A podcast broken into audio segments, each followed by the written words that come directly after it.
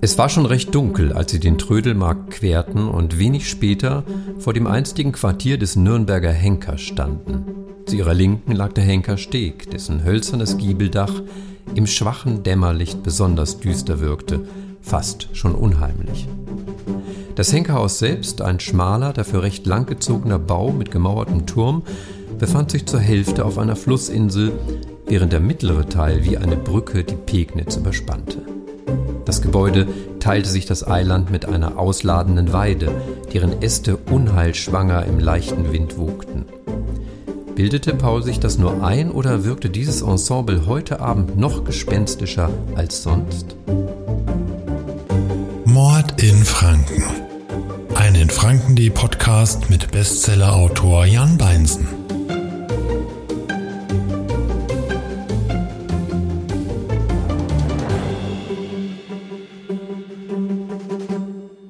Hallo und herzlich willkommen zum Krimi-Podcast-Format von infranken.de. Herzlich willkommen zum Mord in Franken. Mein Name ist Jan Beinzen und ich bin Krimi-Autor. In meinen Franken-Krimis rund um den Fotografen und Hobbydetektiv Paul Fleming geht es natürlich um Mord.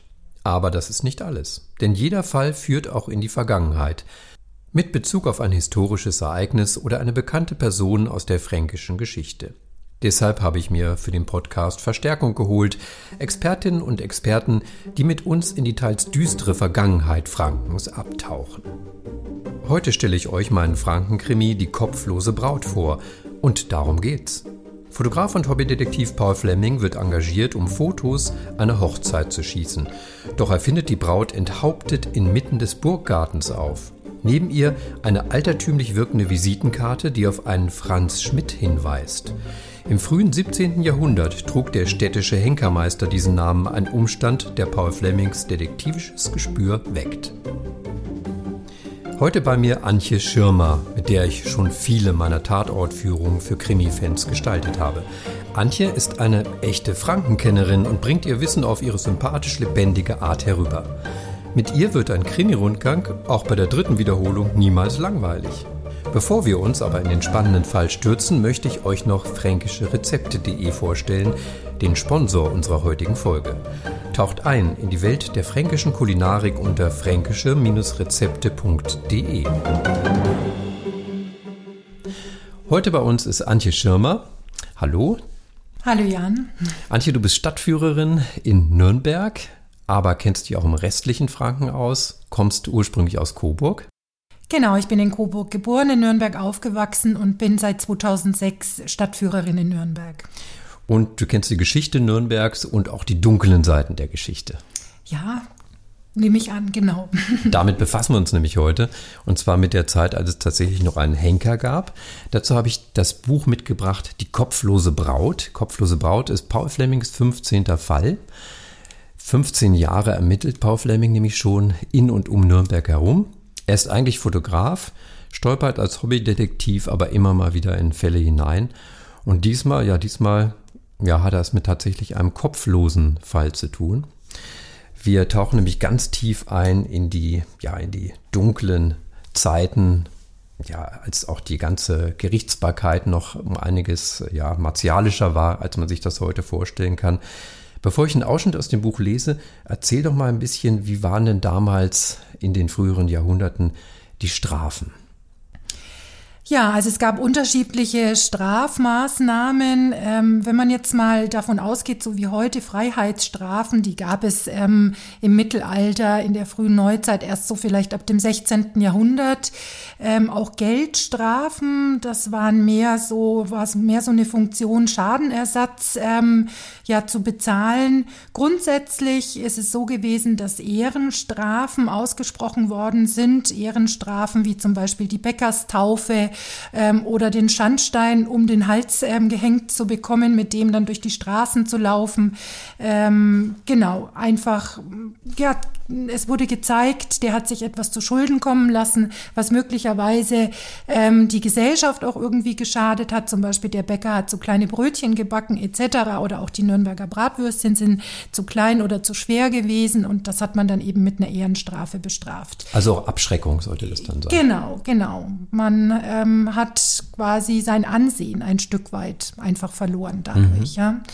Äh, man hat beim Bäcker dann nicht mehr unbedingt die Brötchen gekauft. Ja. Es gab dann noch die Leibesstrafen. Das war natürlich dann schon eine Steigerung. Auch da hat man einfach gesehen danach auch durch möglicherweise Blendung oder ähm, Brandmarkung etc. Ähm, oder Handabschlagen, dass derjenige eben etwas verbrochen hat, was möglicherweise auch die Gesellschaft ähm, betroffen hat und geschadet hat. Und dann gab es natürlich noch die Abschreckung, die Todesstrafe, die selbsterklärend im Prinzip ist. Ja, und Todesstrafe, das ist eine gute Überleitung, nämlich zu dem Roman, aus dem ich jetzt einen Teil vorlese, Die kopflose Braut, beginnt eigentlich ganz harmlos. Im Sommer ein schöner Tag und in der Kapelle auf der Kaiserburg, wo man sich auch trauen lassen kann, auf der Nürnberger Kaiserburg, da geben sich, ja, gibt sich ein junges Pärchen das Ja-Wort, anschließend wie die Braut schon mal vor in den Burggarten, gehen mit der Brautjungfer, um dort einen schönen Platz für das Foto zu suchen. Paul Fleming ist als ähm, Hochzeitsfotograf dabei und er begleitet jetzt den Bräutigam Mark auf der Suche nach der Braut.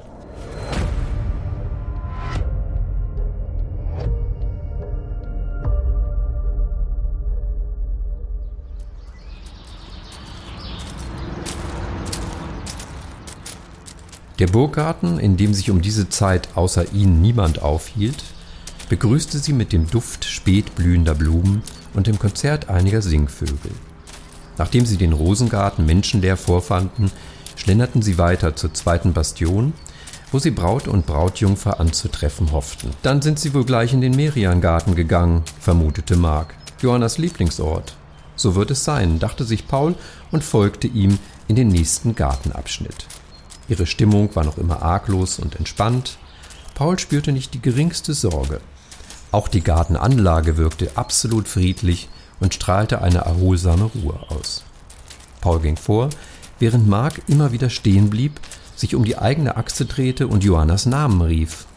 Kurz kam es Paul in den Sinn, dass Braut und Brautjungfer ihnen vielleicht einen Streich spielen wollten und sich irgendwo versteckt hatten.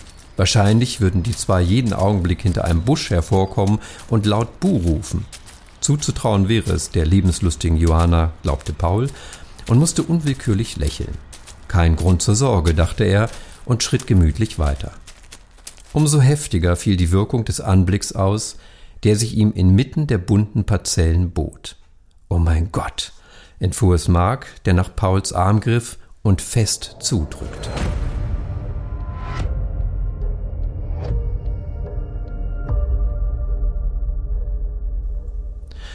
Ja, das ist das Verbrechen, das, in, das sich hier abzeichnet.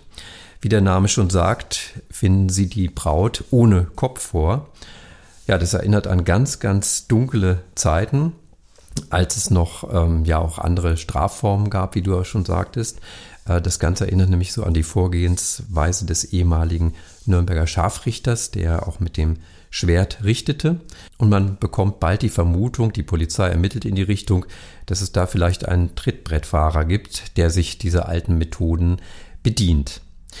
Ähm, du hattest vorhin schon was über die Rechtsprechung zur damaligen Zeit erzählt. War die denn, äh, wie du das geschildert hast, überall in Franken gleich oder gab es da Unterschiede hier in Bamberg zum Beispiel anders als in Würzburg? Also grundsätzlich war die Rechtsprechung gleich, aber es gab dann eine Zeit so zwischen dem ähm, ja, 14. und 16. oder 15. und 17. Jahrhundert, ähm, da ging es um die Hexenverfolgung. Und da wurde natürlich teilweise die Rechtsprechung auch ein Stück weit ähm, ausgehebelt. Was passiert? Ähm, die Zeit verändert sich. Das Mittelalter geht zu Ende, die frühe Neuzeit kommt, Dinge verändern sich. Es ist eine kleine Eiszeit, Missernten, Überschwemmungen, Hitze im Sommer. Ähm, die Leute können sich das nicht erklären und sie müssen irgendeinen Schuldigen dafür finden. Und ähm, sie sind auf der Suche danach und kommen eben da auf die Idee oder, oder sind der Meinung, es gibt Hexen und Druden, also die männlichen Hexen, die dafür verantwortlich gemacht werden sollen, müssen müssen. Und das ist eine ganz fürchterliche Zeit, ähm, nicht nur hier in, in Bamberg oder in, in Franken, auch äh, Würzburg war natürlich davon getroffen, sondern in ganz Deutschland oder in ganz Europa sind damals in der Zeit ja zwischen 40 bis 50.000 Menschen verfolgt und auch umgebracht worden, denn es gab bei diesen Hexenprozessen ähm, meistens eben nur das Strafmaß der Todesstrafe. Und da ging es dann nicht um Köpfen, sondern da ging es um die Hexenverbrennungen. Ja. Also eine ganz fürchterliche Zeit. Und 75 Prozent der damals Getöteten waren weiblich, also sind Frauen gewesen. Und das hat sich auch durch alle Bevölkerungsschichten im Prinzip ähm, hindurch geschlichen, diese Hexenverfolgung. Das erfolgte dann oft auch durch, dass jemand denunziert wurde. Genau, man wurde befragt, erstmal eine gütliche Befragung und wenn man dann gestanden hat, war alles in Ordnung. Das führte allerdings dann auch zur Verurteilung und zur Hinrichtung eben durch Verbrennen. Ähm, wenn man das nicht gemacht hat, dann ist es zu Folter gekommen und da wurden einem natürlich auch Namen in den Mund gelegt, die man nennen sollte, die dann eben auch als Hexe oder Drude eben ähm, benannt worden sind. Ja. Die Hexenverfolgung war ja gerade hier auch in Franken großes Thema. Gibt es denn heute noch die Möglichkeit, ja, diese davon Spuren zu sehen oder das ein bisschen nachvollziehen zu können? Genau, wie du das schon sagst, Hexenverfolgung, also Bamberg und Würzburg, ähm, ein ganz großer Teil eben dieser Geschichte. Und in Zeil am Main gibt es einen alten Stadtturm, der eben ähm, umgebaut wurde zu einem Museum, wo man eben ganz viel Informationen zu diesen Hexenverfolgungen eben auch heute noch bekommt. Also wirklich ähm, eine tolle Location, wo man sehr ausführlich über diesen Geschichtsteil sich informieren kann. Der Hexenturm. Der Hexenturm in Zeil am Main, genau. Das ist also ein Tipp für einen gruseligen Ausflug. Auf jeden Fall, ja. Ja, du sagtest, dass in meisten Fällen das dann mit dem Todesurteil endete. Äh, aber Folter hat ja durchaus auch eine große Rolle gespielt in diesen, in diesen düsteren Zeiten. Es gibt ja da auch noch Zeitzeugen, also ja, materielle Zeitzeugen aus dieser Zeit, wenn man zum Beispiel in das Nürnberger Lochgefängnis unterhalb des alten Nürnberger Rathauses geht. Da sieht man ja, ja, in diesen Katakomben, mit welchen Instrumenten die Leute da dann behelligt wurden oder ihnen zu Leib gerückt wurden. Wie kann man sich das denn vorstellen? Ja, also genau, das Nürnberger Lochgefängnis, was unter dem Rathaus in Nürnberg liegt, ähm, ja, da sind im Prinzip ähm, kleine Zellen, zweimal zwei Meter untergebracht. Insgesamt gab es 15 Zellen, wo mehrere Gefangene quasi auf ähm, mehr oder weniger ihre Gerichtsverhandlung gewartet haben. Also man muss so sehen, dass die Nürnberger Lochgefängnisse eher Untersuchungsgefängnisse sind. Ja, aber man konnte auch nur verurteilt werden, wenn man im Prinzip ein Geständnis abgegeben hat. Und dieses Geständnis wurde halt auch ganz, ganz häufig erfoltert. Ja, und da gab es einen großen Raum, die sogenannte Folterkammer, wo auch der Henker dann wieder eine wichtige Rolle gespielt hat, ähm, wo eben diese Geständnisse dann auf brutalste Weise wahrscheinlich aus den Menschen herausgefoltert wurden. Ja. Und das kann man sich heute auch noch so ein bisschen angucken. Und wer, wer das live quasi verfolgen will, wir machen ja auch zusammen so Tatortbegehungen, Tatort-Rundgänge, äh, indem man dann auch Ausschnitte der Bücher vor Ort hören kann und dein Wissen dann natürlich auch erfährt. Ähm, man kann dich aber auch einzeln buchen als Stadtführerin. Du machst, wenn ich das richtig verstanden habe, auch individuelle Führungen, also nicht von der Stange. Wie kann man, wie sehen die aus? Genau, also man kann mich buchen. Ich schneidere gerne die Führungen für ähm, ja, Interessenten zusammen, ähm, kann natürlich auch Schwerpunkte legen, wie zum Beispiel, ähm, was weiß ich, die Nürnberger Bratwurst oder das Nürnberger Bier oder eben ähm, auch die Rechtsgeschichte der Stadt. Ich kann an verborgene Oasen führen oder auch an grüne Oasen, ähm, aber natürlich auch eine klassische Stadtführung einfach durch den historischen Teil der Altstadt zu Fuß oder eben auch mit dem Fahrrad. Mit dem Fahrrad Fahrrad kann man natürlich den Radius ein bisschen weiter ähm, ziehen, auch mal so ein bisschen raus ins Nürnberger Knoblauchsland zum Beispiel fahren. Und wenn eine Gruppe einen Bus dabei hat, dann natürlich auch gerne ins fränkische Umland.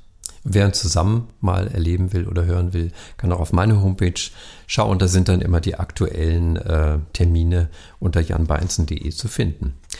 Jetzt mal zurück zum Fall, die kopflose Braut. Äh, Paul Fleming lässt das natürlich keine Ruhe, dass da quasi vor seinen Augen sein, sein Fotomotiv enthauptet wurde. Und deswegen, ähm, ja, das, er spürt dem Ganzen nach. Das lässt ihm auch spät abends keine Ruhe, ähm, wenn er in seinem Studio sitzt, in seinem Dachbodenstudio und Fotos auswertet, in der Hoffnung, vielleicht ein Zeichen des Täters zu finden.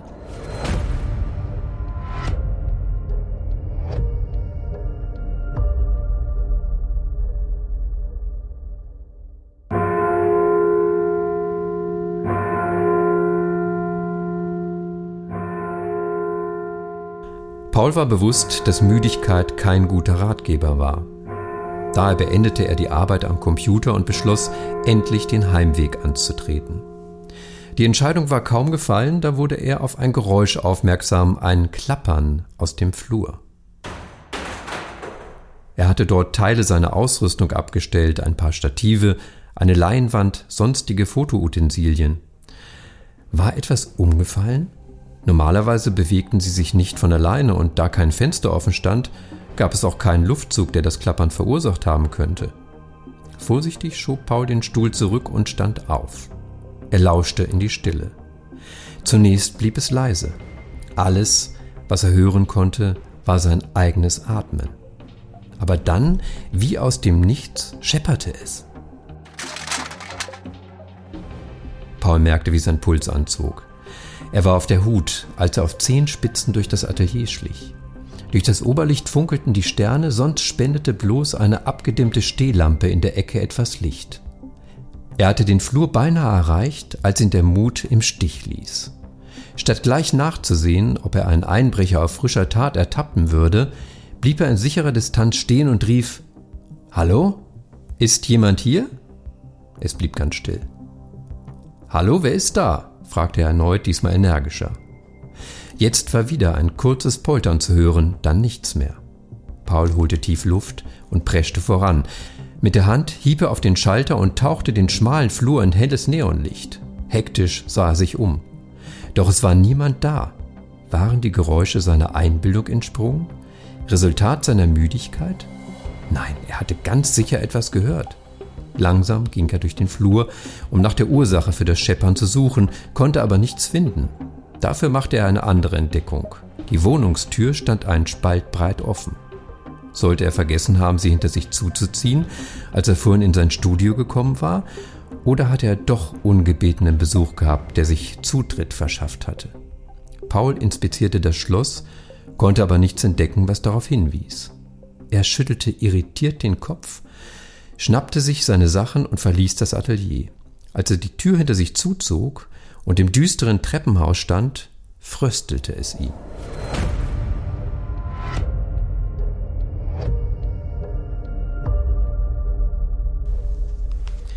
Soweit der weitere Ausschnitt aus Die kopflose Braut.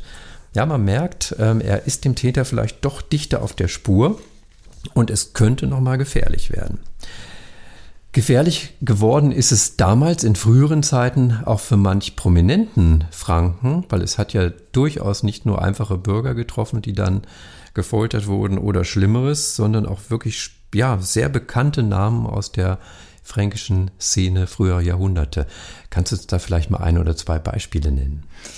Ja, also ein ganz bekannter Fall ist zum Beispiel der Fall von Veit Stoß, dem bekannten Bildhauer und begnadeten Künstler. Er ist jetzt kein Franke, er hat aber sehr lange in Nürnberg gelebt und dort auch gewirkt, war aber zeitweise auch mal in Krakau, hat dort den ganz, ganz bekannten Marienaltar eben auch hergestellt und kam nach Nürnberg zurück als gemachter Mann mit seiner Familie, seine Frau, die Nürnbergerin eben oder Fränkin gewesen gewesen ist und hat sich dort auf ein Geschäft eingelassen, was er eigentlich gar nicht hätte machen müssen, weil er einfach sehr angesehen, sehr reich gewesen ist. Er ähm, hat spekuliert. Ja, es kam ein Leinenhändler zu ihm, der gesagt hat: Du, du hast doch ein bisschen Geld übrig, Spielgeld in Anführungszeichen. Wenn du mir das gibst, dann kann ich das verdreifachen. Und der Feldstoß hat sich gedacht: Ach, warum eigentlich nicht? Und ähm, ist aber in eine Falle gelockt worden, denn dieser Tuchhändler war eigentlich bankrott und musste seine Gläubiger Gläubiger bezahlen und das Geld natürlich von Feitstoß war weg. Und in seiner Not, weil er keinen keinen Beweis dafür hat, hat er eine Urkunde gefälscht. Ja, und plötzlich war er der Angeklagte, also nicht der Leinenhändler, der ihn betrogen hat, sondern er, weil er eben eine, eine Fälschung vorgelegt hat vor Gericht und ähm, saß dann dadurch eben auch im Lochgefängnis. Unter dem Rathaus hat da dann auf seine auf seine auf seinen Prozess gewartet, auf seine Gerichtsverhandlung. Und ähm, nachdem er sehr angesehen war, hat also die Stadt schon gesagt, wir können ihn jetzt nicht zum Tode verurteilen, ähm, aber man hat eine Leibesstrafe eben ausgesprochen. Und er wurde gebrandmarkt, gekennzeichnet und lebte natürlich dann auch so ein bisschen in Schande in der Stadt, hat auch zeitweise die Stadt Nürnberg dann verlassen und ähm, ist aber zurückgekommen, weil er rehabilitiert wurde von einem auch recht reichen Nürnberger Patrizier, dem Anton Tucher, der ihm einen Stiftungsauftrag gegeben hat, mit dem er quasi in diese Nürnberger Gesellschaft dann wieder zurückgekommen ist. Und dieser Stiftungsbeitrag, den kann man, oder ja, diesen Stiftungsauftrag, ähm, den kann man eben heute auch noch bewundern. Der hängt nämlich bei uns in der Lorenzkirche und ist der englische Gruß. Der bekannte englische Gruß. Der bekannte englische Gruß. Dann gibt es also doch noch zumindest in der Geschichte ein, ein Happy End. Eine andere Geschichte, die ähm, haben wir in einem anderen Podcast thematisiert. Da geht es um einen, äh, auch um einen Gefangenen aus höheren Kreisen, der dann ähm, viele, viele Jahre absitzen müsste. Der konnte sich seine Strafe aber versüßen in Form von Bratwürsten. Genau, der Bratwurststromer, der im Schulturm in Nürnberg saß und ähm, eine Haftstrafe, eine lebenslange Haftstrafe eben absetzen musste. Und der hat sich ein Privileg erkauft. Das waren zwei Bratwürste am Tag. Und insgesamt in den vielen Jahren kamen etliche Tausend zusammen. Aber das ist Thema einer anderen Folge, wo wir uns dann nur um das Thema Bratwurst und Kulinarik äh, kümmern. Für heute. Vielen Dank, Antje. Schön, dass du mit mir gesprochen hast. War wieder viel Interessantes dabei, viel Schauriges auch dabei. Danke dir sehr. Und tja, das war leider schon die letzte Folge der ersten Staffel von Mord in Franken. Wenn es euch genauso viel Spaß gemacht hat wie uns und ihr mehr wollt, dann lasst uns das gerne wissen. Dazu könnt ihr natürlich diesen Podcast abonnieren oder euch auch gerne über Facebook und Instagram bei infranken.de melden. Ich freue mich auf euer Feedback. Bis bald. Wir hören uns. Mord in Franken. Ein in Franken.de Podcast mit Bestsellerautor Jan Beinsen.